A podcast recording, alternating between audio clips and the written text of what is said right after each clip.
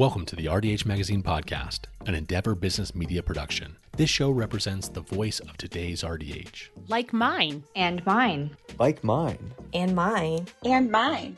And yours. Join us each Tuesday and Thursday as we explore trending topics and go behind the scenes and into the minds of our amazing writers and friends. And now, here's the latest episode of In Case You Missed It.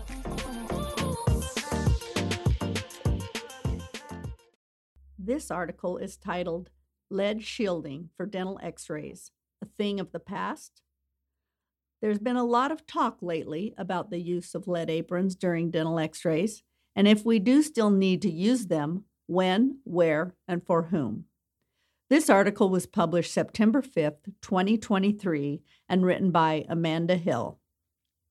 On August 1, 2023, the American Academy of Oral and Maxillofacial Radiology published Patient Shielding During Dento-Maxillofacial Radiography in the Journal of the American Dental Association.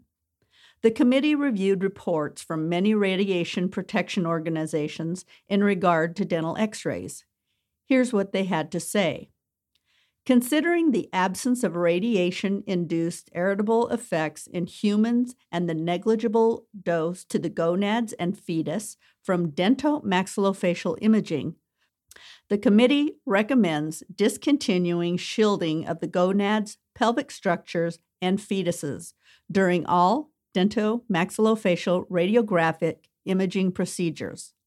On the basis of radiation doses from contemporaneous maxillofacial imaging, the committee considered that the risks from thyroid cancer are negligible and recommends that thyroid shielding not be used during intraoral, panoramic, cephalometric, and cone beam computed tomographic imaging. In plain language, they haven't found that x rays cause genetic mutations or diseases, and the risk of thyroid cancer is very low. So they recommend that dental professionals stop using lead aprons and thyroid collars. Spoiler alert, don't send it off for recycling just yet. This is a huge shift for those of us who've been in dentistry for a long time.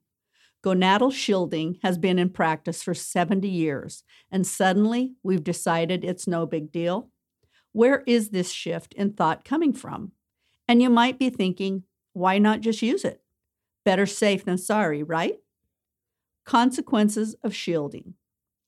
Have you ever taken a mandibular PA and ended up with some of the thyroid collar blocking the image? Or had a part of panorex obscured by the lead apron? Shielding can negatively affect the quality of our x rays. If you have to retake an x ray because the lead apron got in the way, you're exposing the patient to more radiation.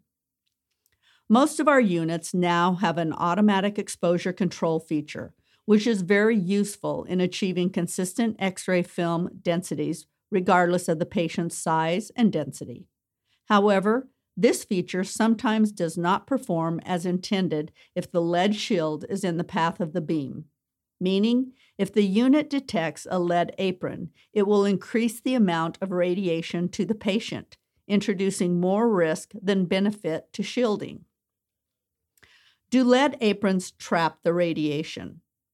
I heard this a couple of years ago, and it got my attention. But as I dive into the research, all the respected organizations on radiation agree that lead and lead equivalent materials used in lead aprons are very good at absorbing radiation. While a small amount can be reflected back to the patient, the dose is negligible. In fact, the only place I found this claim was in an article by Dr. Oz. Provider shielding. Even though all these associations and experts emphasize the risk to patients as negligible, providers still need to exercise caution when taking x rays to limit their occupational exposure.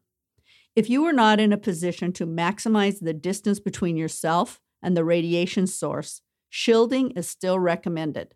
That can include a leaded window or wall or a lead apron. State guidance. State laws and regulations set specific requirements for the use of ionizing radiation as well as rules for patient safety. so be sure to check your state requirements before ditching your lead aprons. I reached out to my state board of dentistry in Virginia and was passed on to the Office of Radiologic Health. When I asked about the lead aprons in dentistry, I was told they had not changed their guidance but were planning to meet soon to address the issue.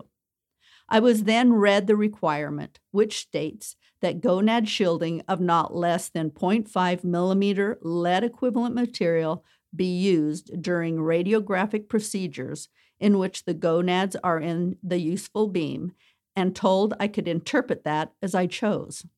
However, I was told emphatically that providers using handheld units need to wear shielding. What to tell patients about lead aprons? The American Association of Physicists in Medicine has a helpful FAQ with suggested talking points for patients and frequently asked questions. This is the first step in creating communicating advances in radiation education for shielding, parenthesis, cares, parenthesis, to educate providers and the public on this big change. The bottom line is that technology has improved so much that the radiation we use to take an x ray is extremely low and very focused. Lead aprons sometimes get in the way of seeing what we need to see, and that causes us to have to take the x ray again. For patients who still insist on a lead apron, that's up to you, the provider. Ensure the placement won't block the area and the shield is not detectable by the unit. However, be aware that inconsistent use can give the impression to the patients of a lapse in proper care. Clear communication is essential as we adopt this change. Thank you for listening to this episode of the RDH Magazine podcast. We hope you enjoyed this article. Hit that subscribe button and join us next Tuesday to hear another article from our inspired writing team. And if you have a minute, find us on social media, visit our website, and sign up for one of our newsletters to keep up to date with the profession. Hygienists come for the education, but stay for the community. See you next time.